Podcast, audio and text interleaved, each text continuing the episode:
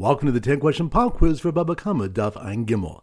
Number one. Which stuff do we have the testimony of stealing and subsequent selling and shechting? And we keep its position of davar versus chatzi davar. That's on daf. Ein. Good. Number two. Which daf do we have machlokas about two testimonies given within Tochide Dibur, and the second one is Huzam. That's on daf. Ayin Gimel. Good. Number three. Which of the about a thief who steals from a thief does not pay kafel to the original owner, since it's not in his rishus? That's on Daf. Samach Tes. Good number four. Which step do we learn? Hachasha tchilas hazamahi. That's on Daf.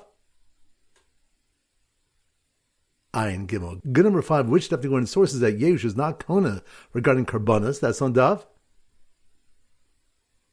Samach Zayin. Good number six. Which stuff do we discuss whether an Eid Zomim is disqualified Lumafreya or Makanu Haba? That's on Daf.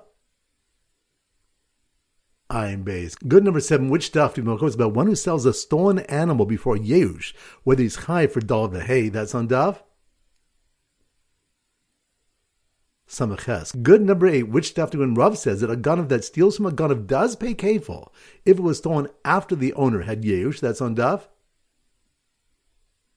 Samach Zayin. Good number nine. Which stuff you learn about two time frames for Toch Kadei Dibor? That's on Daf. Ayin Gimel. Good. Number 10. Which stuff did we discuss doing Shechita of Chun in the Azor and whether Enel Shechita Elo Besof or Metchila Sof? That's on Daf. Ayin Base. Excellent. That concludes today's pop quiz. This is Rabbi Ram Gotar from Zichru wishing you a great day and great learning.